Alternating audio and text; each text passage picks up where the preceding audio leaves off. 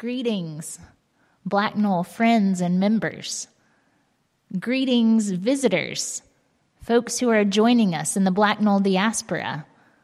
Greetings to you, saints in the body of the Christ throughout the city and nation.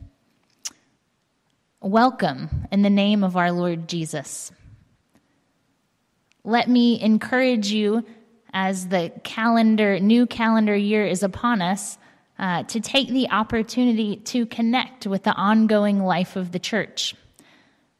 Our regular habits, Bible study, prayer, work with missions partners, the youth group, and other activities, they are continuing, but in modified formats.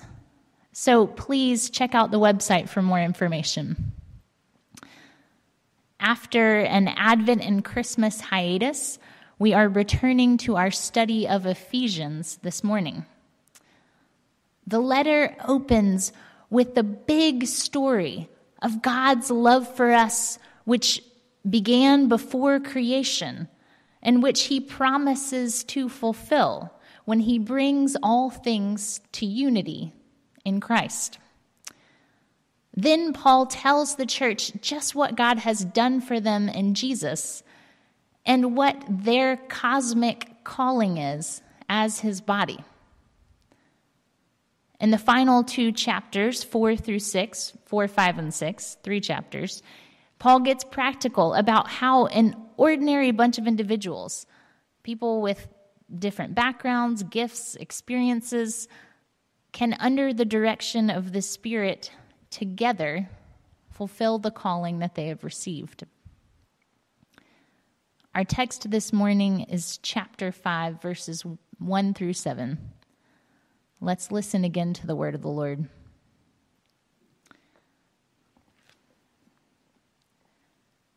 Follow God's example, therefore, as dearly loved children, and walk in the way of love just as Christ loved us and gave himself up for us as a fragrant offering and sacrifice to God. But among you, there must not be even a hint of sexual immorality, or of any kind of impurity, or of greed, because these are improper for God's holy people nor should there be obscenity, foolish talk, or coarse joking, which are out of place, but rather thanksgiving. For of this you can be sure no immoral, impure, or greedy person, such a person is an idolater, has any inheritance in the kingdom of Christ and of God. Let no one deceive you with empty words. For because of such things, God's wrath comes on those who are disobedient. Therefore, do not be partners with them. This too is the word of the Lord. Thanks be to God. When I read this text, I thought of Pierre, a character from Leo Tolstoy's novel War and Peace would you indulge me for a moment? Oh, wait, I can't see your terrified faces, so I'll take that as a yes. Indulge me for a moment and allow me to tell you just for a moment about his life. Pierre is the son, the illegitimate son, of a great man. He was sent away to get an education, but as his father lay dying, he is called back to the unfamiliar society of his birth. Pierre is a young man. He's lived most of his life at a remove from his father without affection or hope of an, inheritance. But suddenly that all changes. To the shock and dismay of many, the Count names his bastard son as heir and sends for him. Listen to this description of Pierre as he makes his way through the grand house to his father's bedside. Pierre noticed that all the eyes of the persons in the room were fixed upon him, with something more than curiosity and sympathy in his gaze. He noticed that they were all whispering together, looking towards him with something like awe and obsequious deference. They showed him a respect such as had never been shown him before. A lady, a stranger, got up and offered him her place. An adjutant picked up the glove he had dropped. The doctors respectfully paused in their talk when he passed by. Pierre wanted at first to sit somewhere else so as not to trouble the lady. He would have liked to pick up the glove himself. He or walk around the doctors. But he felt all at once that to do so would be improper. He felt that he was, he had become that night a person who had to go through a terrible ceremony this young man receives a new title, a new identity. But with that identity comes, well, a set of unfamiliar and awkward, if not downright unenjoyable expectations. His new identity thrusts him into a new way of moving through the world, and he's not sure he likes it. To be a Christian is to receive from Jesus the new title, the new identity that he offers us beloved child of God. Though we have lived at a remove from our Father, at a distance of our own making, without affection or hope of an inheritance, Jesus has brought us back into the Father's house he is an elder brother who has shared his riches and made us heirs with him. This means that you have an identity that is deeper than the image that you project or perform in the world. You are more than what you make of yourself. Despite what your feelings or experience may tell you, you are not a historical accident, a bubble on the primordial sea. You have a title, an identity that undergirds and sanctifies all the particularities of what it means for you to live in your body and with your biography. It's an identity that comes with a vocation, a vocation to bear the family resemblance, to love. Follow God's example, therefore, as dearly loved children, and walk in love as Christ loved us. It's so quotable, isn't it? It's often included in the liturgy for the Lord's Supper. But perhaps what followed surprised you. Among you, there must not be a hint of sexual immorality. Now, the various writers of the New Testament and even Jesus himself treats this topic and others. So it shouldn't be a surprise to find it here, but to contemporary listeners, it's something of a, a wild swing from what is most appealing about Christianity, love, to what is a roadblock for so many, holiness. Perhaps as you were listening to Paul's words, you were beginning to feel that your new identity and status as a child of God, well, comes with a set of unfamiliar and awkward and, if not downright unenjoyable, expectations that you're not really sure you like. Maybe the prohibition on sex and crude jokes seems superficial and stultifying and about as relevant to life in 2021 as late 19th century aristocratic Russian propriety. Holy people may call to mind an army of dour church ladies, a preoccupation with spaghetti straps and cuss words. We can readily accept the identity and vocation to love. But what does love have to do with being holy? In the Old Testament, the Lord instructed the people to recognize certain days, items, sometimes animals, or even people as holy to the Lord. The people set apart what was holy or sacred from the things that were everyday, common, profane. Perhaps you think of something that is holy as just that, something that is set apart or separated. But that's only part of the picture.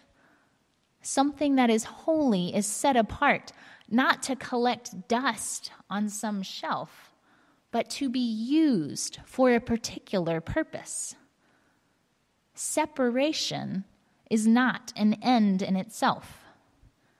It is a way to prepare something common, something like a tent or a people, for service to God. Amazingly, despite our limitations, our waywardness, by God's Spirit, things in our physical world may become something of a conduit, may communicate the life and presence of the living God. The church is called out for this very purpose. She is both declared holy. Paul writes his letter to God's holy people in Ephesus and exhorted to be holy. We are given the title and asked to grow into it. The goal is not to earn something that God is withholding, but to fulfill our vocation. As we read earlier in Ephesians, we were created in Christ Jesus to do good works, which God has already prepared. It is a double grace as John Calvin describes it, that God would not only claim us as his own, but then put us to work in his service. Holiness is not an end in itself. Holiness is the process by which God sets us free to love. Holiness frees us to receive the love of God continually given to us in Christ. Holiness frees us to love others, to engage them in ways that reflect and not obscure God's love for them. It is a way of being in the world that allows us to receive and sometimes pass on something of the great love and mercy that we have known in Christ. So let's look briefly at Paul's particular exhortations to us. Paul warns against sexual immorality or any kind of impurity, followed immediately by the prohibition of greed. Both of these things, sexual, sexual immorality and greed, are lusts, the lust of the flesh and the lust of the eyes, as First John describes them. Both stem from a will to dominate, to take what is not rightfully yours, the physical knowledge of someone apart from a lifelong covenant amassing money and resources beyond what you need. Obscenity, foolish talk, and coarse joking come next.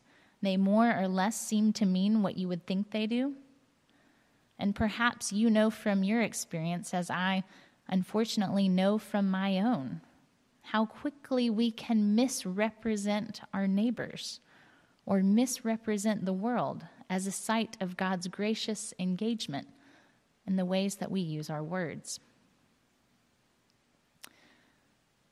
These behaviors seem to offer short term satisfaction at little or no cost to ourselves, and sometimes it seems little or no cost to others. But consider the way of love that Paul describes.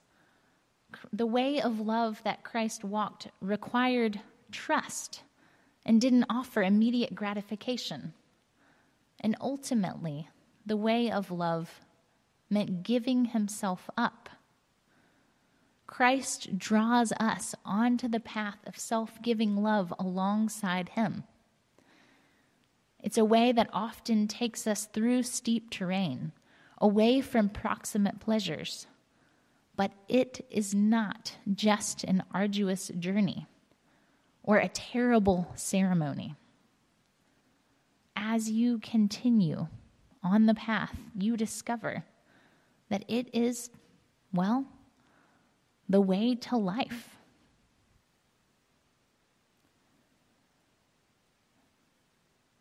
Can you think of someone that you would call saintly? If you describe someone as saintly, you may mean that they are good, rigorously principled, morally upright, and it may very well be that in their presence you feel like you are losing a competition or failing an exam. It's a display of willpower on their part and self consciousness on your own.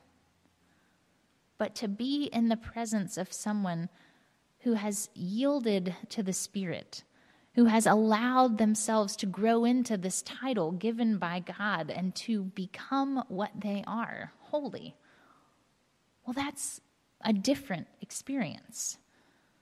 In their presence, you feel both better than you are but not complacent.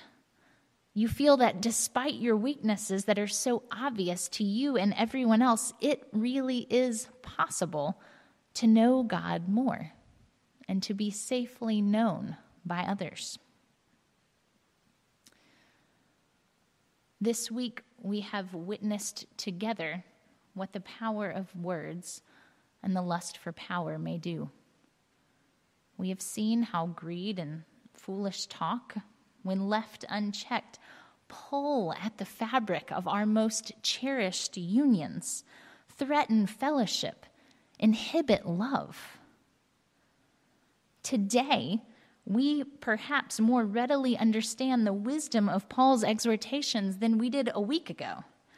Our imaginations have been spurred to see how lust and greed and careless speech can be a cancer for a people.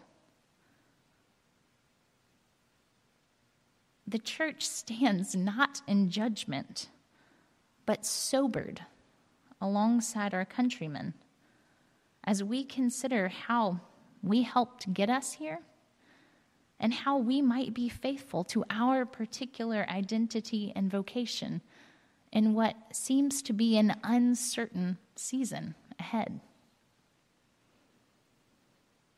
I don't know all this means but as unintuitive as it may be for us, public witness, loving our neighbors, well, they cannot be separated from seeking to be holy ourselves. For it is in this way that the Spirit will free us to do what we are called to do love. Take heart, friends. Ours is the story not of a count or a president. Ours is the story of a coming king. Thanks be to God.